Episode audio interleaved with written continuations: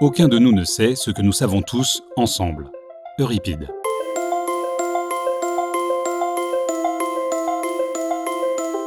À l'ère numérique, le monde du travail, nos métiers et nos façons de les exercer sont en pleine mutation. Les actifs, les entreprises et le secteur RH sont appelés à se réinventer. Dans ce podcast, je vous invite à un exercice de prospective et à réfléchir dès aujourd'hui au monde d'après-demain, celui où les enfants de la génération Z arriveront sur le marché du travail.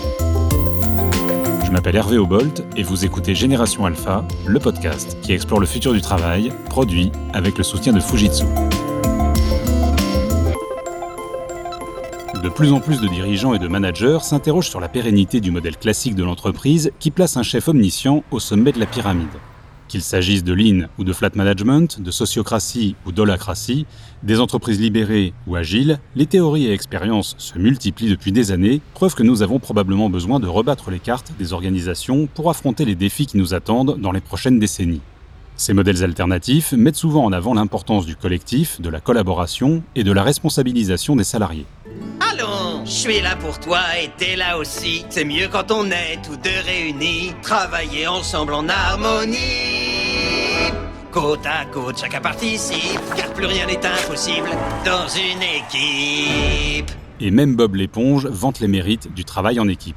Alors pour entrevoir l'avenir des modèles coopératifs à l'horizon 2050, j'ai rencontré des actrices et acteurs du changement, comme Catherine Garner, coach et consultante en agilité, Ludovic Cinquin, CEO et cofondateur d'Octotechnologie, auteur de Devenir une entreprise agile, les leçons de 20 ans de transformation, Laurence Ruffin, PDG d'Alma et directrice du fonds d'investissement CopVenture, et Stéphane Comard, cofondateur d'Ethicable.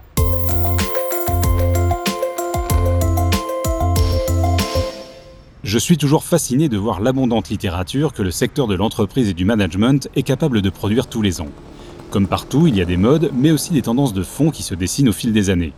Des personnalités qui incarnent leur concept, comme Isaac Goetz ou Jean-François Aubrist avec l'entreprise libérée, ou Frédéric Laloux avec l'entreprise agile, rencontrent une large audience en librairie, comme sur les réseaux. Catherine Garner, coach et consultante, nous explique les raisons pour lesquelles les entreprises se préoccupent à ce point de revoir leur modèle. Nos organisations aujourd'hui sont entrées dans un niveau de complexité tel que tout en ayant ce niveau de conscience, on ne sait plus comment y répondre. Il y a également l'épuisement des personnes. C'est absolument flagrant aujourd'hui. Euh, Isaac Goetz en parle euh, du désengagement massif euh, des personnes dans les organisations. Les gens sont épuisés par la perte de sens. On ne sait plus à quoi servent les choses que l'on fait. Je dirais que ce qui rassemble certainement, c'est une philosophie centrale qui est que aujourd'hui, il est vraiment indispensable, vu la complexité du monde et vu la vitesse à laquelle les choses changent, de donner la responsabilité aux gens qui font, c'est-à-dire descendre le niveau de responsabilité le plus bas possible, parce que en fait, c'est trop complexe pour qu'une seule personne sache et que ça soit juste euh, un râteau hiérarchique qui distribue euh, les choses. La notion de rôle et de personnes est complètement euh, dissociée. En fait, les gens dans ces types d'organisations n'ont plus une casquette avec un job description qui dit tout ce qu'ils ont à faire. Ensuite, il y a la notion de sens au travail qui est extrêmement importante dans ces organisations et dans ces entreprises. Ça, ça part du constat que aujourd'hui, euh, c'est une recherche qui est fondamentale pour les entreprises elles-mêmes et pour l'ensemble des acteurs. De la théorie à la pratique, il y a une frontière que Ludovic Cinquin, CEO et cofondateur d'Octotechnologie, a osé franchir il y a une dizaine d'années en modernisant les principes de la sociocratie. Un mode d'organisation qui prône la liberté et la co-responsabilisation des acteurs de l'entreprise pour mettre l'intelligence collective au service d'objectifs communs. La sociocratie est une extension assez naturelle de la culture de la collaboration et c'est une question qu'on s'est posée euh, pour explorer comment aller plus loin sur le chemin de l'agilité. La sociocratie 3.0, c'est une extension de la sociocratie euh, qu'on va appeler bêtement 1.0 euh, qui repose sur quatre piliers, assez simples exprimés comme ça, mais qui sont assez subtils dans leur mise en œuvre. Le premier, c'est la création de cercles, des communautés de décision qui sont en charge d'un sujet. Le deuxième pilier, c'est la décision par consentement, proverbialement simple mais compliqué à mettre en œuvre. Le troisième pilier, c'est les doubles liens entre cercles, comment les cercles interagissent entre eux. Et le quatrième pilier, c'est les élections sans candidat. Et au-dessus de la sociocratie se greffe un ensemble de pratiques et de patterns qui font euh, la sociocratie 3.0, très inspirée de Lean et d'Agile notamment.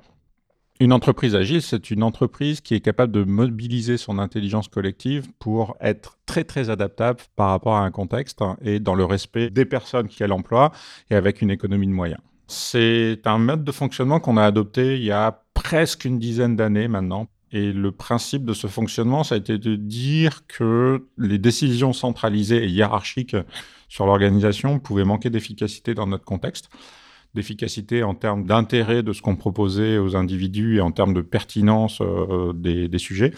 Et donc, du coup, on a décidé de laisser la main aux membres de l'entreprise pour proposer les équipes dans lesquelles ils avaient envie de travailler, avec qui ils avaient envie de travailler. Et ça a été l'essence de l'organisation en mode tribu. Une forme d'entreprise qui place le collectif en valeur cardinale, c'est la SCOP, Société coopérative et participative.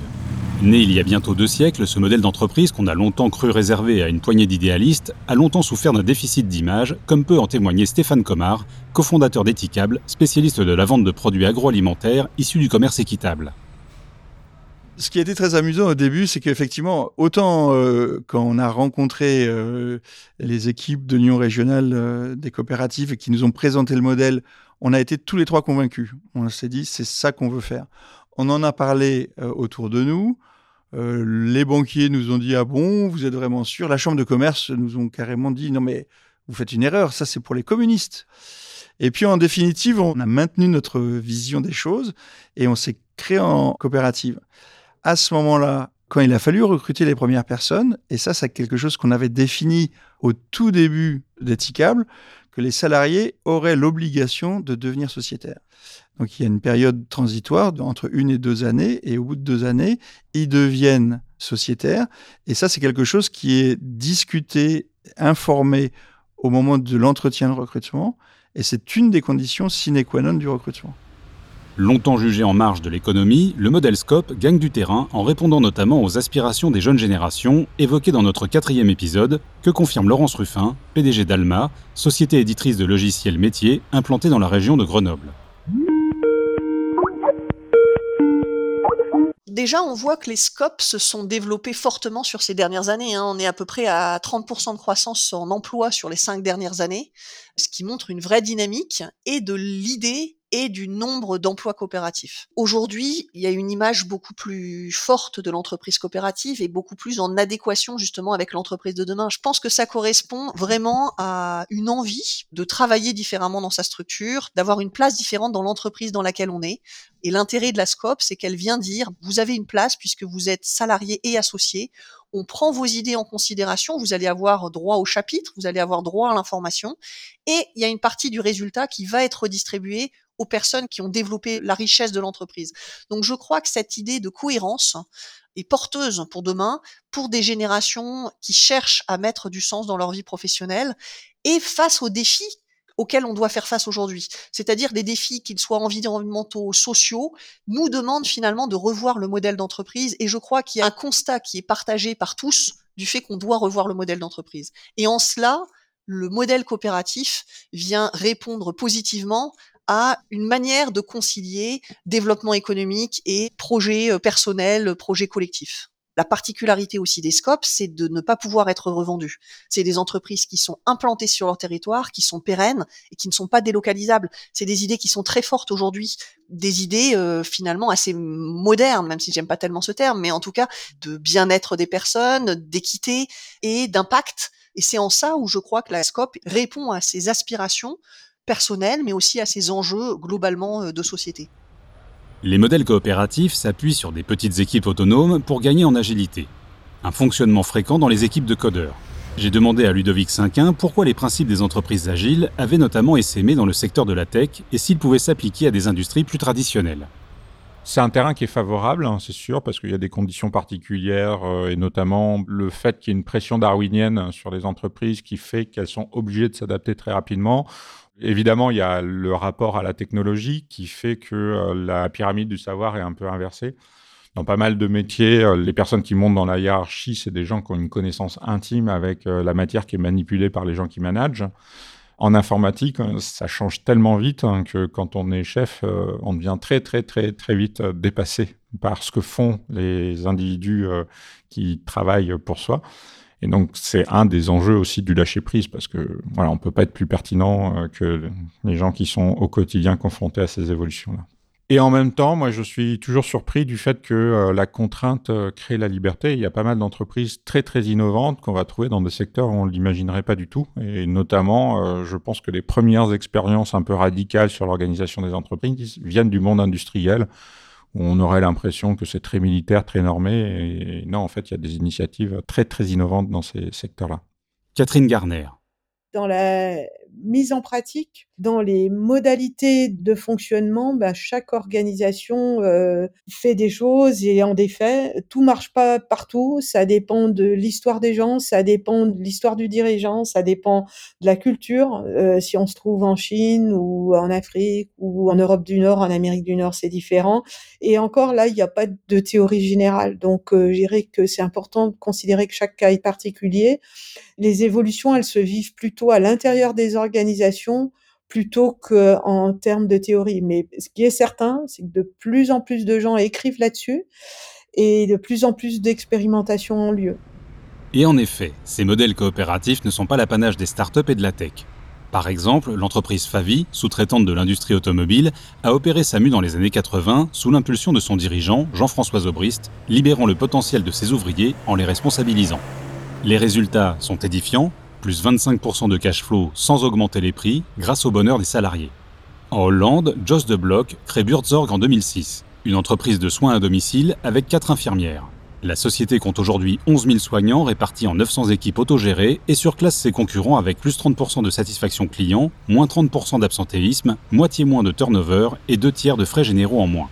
Et tout ça sans planning centralisé ni département RH.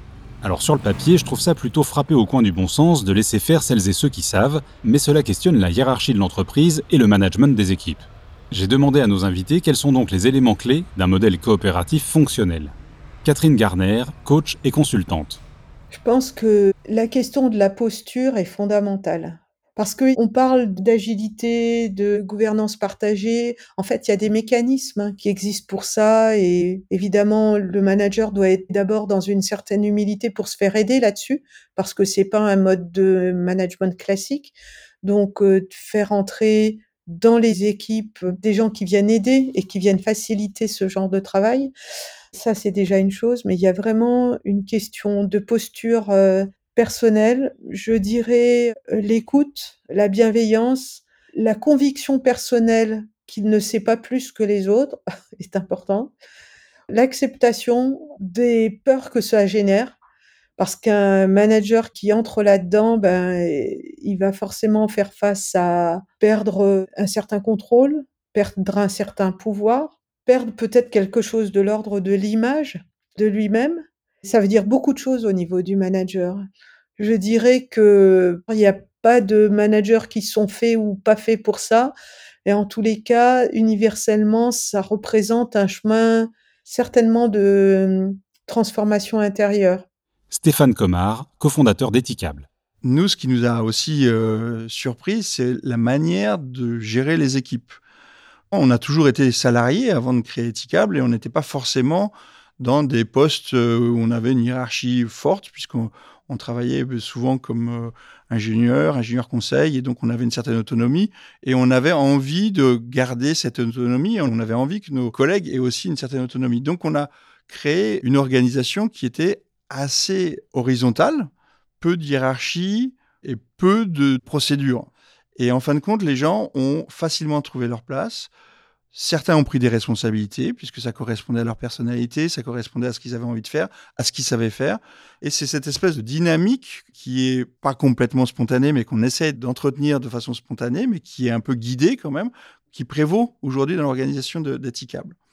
Alors bien évidemment, à certaines étapes de notre développement, il a fallu qu'on cherche des compétences qu'on n'avait pas, et donc, on a été chercher, cibler des compétences particulières. Et alors là, on s'est aperçu qu'on arrivait de temps en temps à des confrontations de culture d'entreprise et qu'il a fallu aborder pour pouvoir incorporer ces nouvelles compétences dans la dynamique collective. Et jusqu'à présent, ça s'est bien passé. Laurence Ruffin, PDG d'Alma. On a une forte transparence sur l'information, hein, que ce soit l'information économique, les tableaux de bord sont envoyés tous les mois, l'information stratégique. Je pense que le premier volet d'un management participatif, c'est le partage de l'information. Le deuxième pilier important, c'est la question de la formation, c'est-à-dire comment on est formé à bien comprendre comment fonctionne une entreprise, comment piloter des projets, etc. Donc on investit fortement à Alma sur la formation pour que les personnes soient à même, on va dire, de prendre part aux décisions euh, structurantes de l'entreprise. Et puis le troisième volet, c'est le débat et d'organiser le management participatif. Alors chez nous, ça prend différentes formes.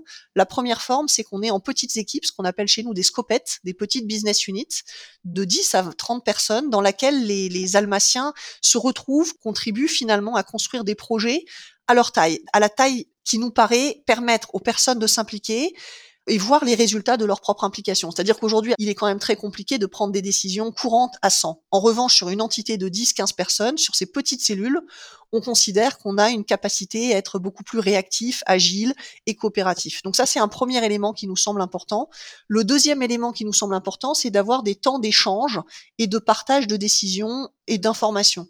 Ça peut être des réunions, euh, euh, par exemple, de 13 à 14 heures le midi, qui nous permettent d'échanger sur des thématiques, sur le télétravail, sur euh, des nouveaux indicateurs de richesse. Par exemple, on a travaillé sur le fait que ça soit pas seulement le chiffre d'affaires et la marge brute qui guident notre stratégie, mais aussi l'impact carbone euh, ou euh, des index euh, d'égalité femmes-hommes, ou en tout cas d'avoir des indicateurs qui nous semblent piloter Alma tout autant que les indicateurs économiques. Donc ça, ça passe par des discussions en petits groupes qui nous permettent de partager ces préoccupations et de construire ces projets au niveau d'Alma. Ludovic Cinquin, CEO et cofondateur d'Octotechnologie. Il y a pas mal de littérature qui parle de la suppression des managers, donc nous, ça nous a pas mal interrogé. C'est pas le choix qu'on a fait. On a décidé de continuer à avoir des managers parce que on a besoin de personnes pour organiser le travail des équipes et pour donner du sens.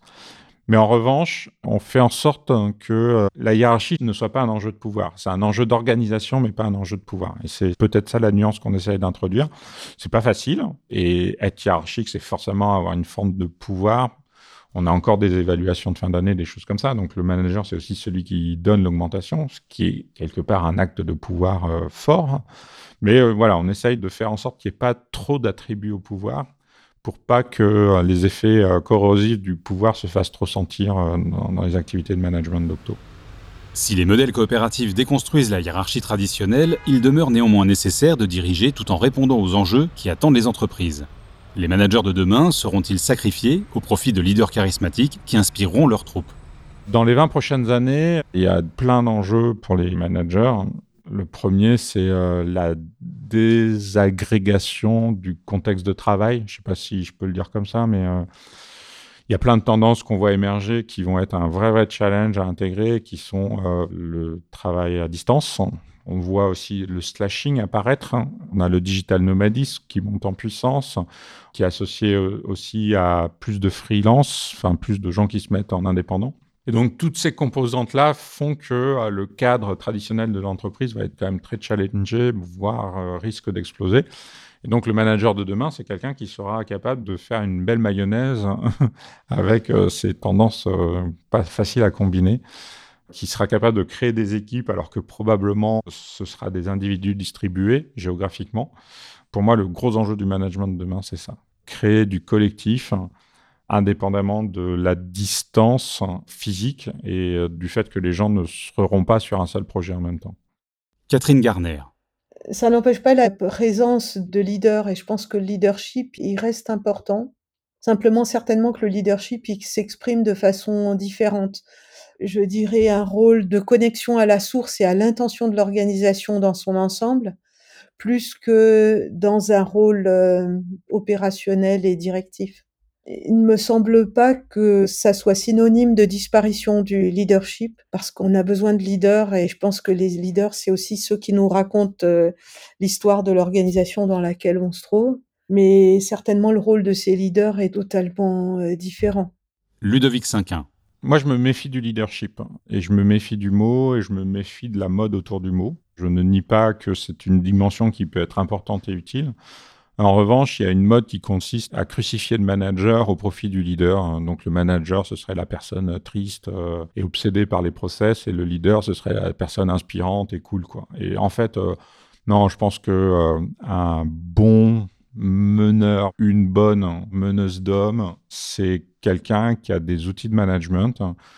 Et le management, c'est important. Et c'est un art compliqué qui repose beaucoup sur le geste et qui probablement aussi a quelques qualités de leadership. Mais je pense qu'il y a mille façons d'être un leader. Il y, en a qui sont inspirants, il y en a qui sont énergisants, il y en a qui sont dans l'accompagnement et dans l'écoute des personnes. Les mythes qui nous occupent aujourd'hui, c'est des mythes qui mettent en avant des individus. Et je pense que pour répondre aux situations complexes et changeantes du monde, les entreprises, mais aussi euh, dans la société civile, on a besoin de plus en plus de promouvoir des valeurs d'équipe. Et moi, j'ai un regret, c'est qu'on n'a pas de mythe collectif auquel se raccrocher, on a plutôt des mythes individuels. Et je pense qu'en termes de société, il y a quelque chose à réinventer ici, parce que sinon, on ne va pas relever les challenges euh, du monde qui s'annoncent. Si la redistribution des cartes touche le management de l'entreprise, qu'en sera-t-il des DRH J'ai demandé à Stéphane Comard comment la question s'était posée chez Etikable à mesure que les effectifs croissaient. On s'était fixé un certain nombre d'étapes dans notre tête, euh, qui étaient un peu des idées euh, un peu farfelues, et on s'était dit, le jour où on serait 100, il faudra qu'on prenne une DRH. Alors pourquoi 100 On ne savait pas très bien, mais 100 pour nous, c'était beaucoup. Donc on serait très nombreux, donc il faudrait à ce moment-là avoir une DRH. Et on ne l'a pas fait avant parce que pour nous, on se disait, la fonction de DRH, ça va être chacun d'entre nous. Chacun va être le DRH de son équipe, de son service. Et on voulait que chaque responsable de service, euh, parce qu'effectivement, il y a une hiérarchie quand même, une petite, légère, mais on a une organisation, une structure, on a des services, et puis on a une personne qui est en charge d'animer le service. Et donc, on pensait que ce serait bien que cette personne soit aussi le DRH de son service. Et puis ça a fonctionné un certain temps, et puis on s'est aperçu effectivement, on a commencé à le sentir un petit peu avant d'être 100, et effectivement on a recruté une DRH parce qu'il y a des compétences spécifiques sur cette fonction de DRH qu'on n'arrive pas à acquérir quand on est euh, chef de service. Et donc, on a euh, effectivement recruté une DRH et on a mis un service euh, ressources humaines et qui s'occupe de toute la partie euh, bah, gestion des ressources humaines, avec une tendance quand même plus importante sur la gestion des compétences. Ludovic Cinquin.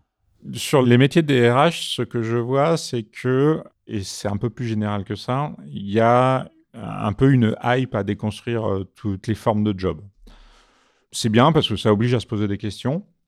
Après, à un moment donné, quand euh, une fonction devient importante dans l'entreprise, ça me paraît utile de mettre des gens qui sont spécialistes de cette fonction dans cette position-là. Parce que on peut pas imaginer que tout le monde dans une entreprise fasse tout. On peut pas être un, spécialiste de tout, et on le comprend très bien sur des sujets techniques. Et je pense que la RH a aussi des sujets techniques. Je pense que dans une entreprise, avoir des gens spécialisés sur la gestion du personnel, sur la gestion des formations, sur le recrutement, c'est important. Ça ne veut pas dire que ça doit se faire de façon euh, silotée du reste de l'entreprise. Il faut que ça reste fluide, mais ça reste une activité, à mon avis, euh, qu'il faut structurer. Si des équipes réduites et autonomes répondent plus efficacement et rapidement aux problématiques du monde moderne, irions-nous jusqu'à reconsidérer l'existence même de l'entreprise? Dans son livre Devenir une entreprise agile, Ludovic Cinquin envisage la fin du salariat au profit de fédérations d'indépendants.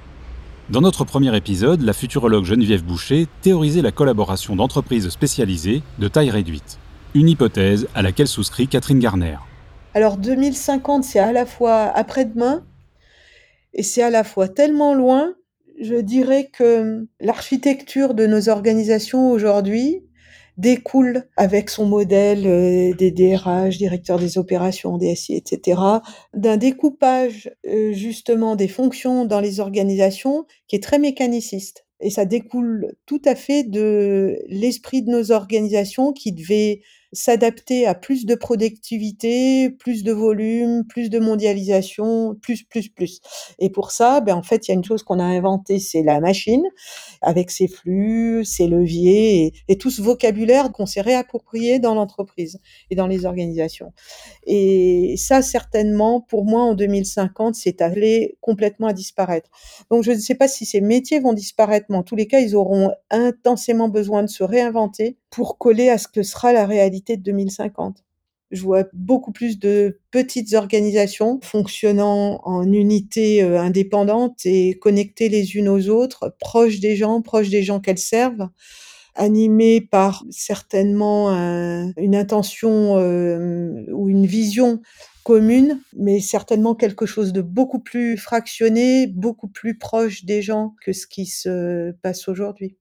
Ce que je vois, moi, à l'avenir, c'est de la coopération entre des organisations qui aujourd'hui se voient concurrentes et des partenariats. Finalement, renoncer peut-être au pur profit pour s'accorder à dire que en travaillant ensemble sur ces missions, on y arrivera, bah, c'est certainement quelque chose euh, qui me semble être fondamental dans la façon dont les organisations doivent fonctionner. Ça nous paraît être complètement bisounours aujourd'hui euh, à certaines oreilles, mais je pense que ça sera la clé de traverser cette euh, complexité qui nous attend.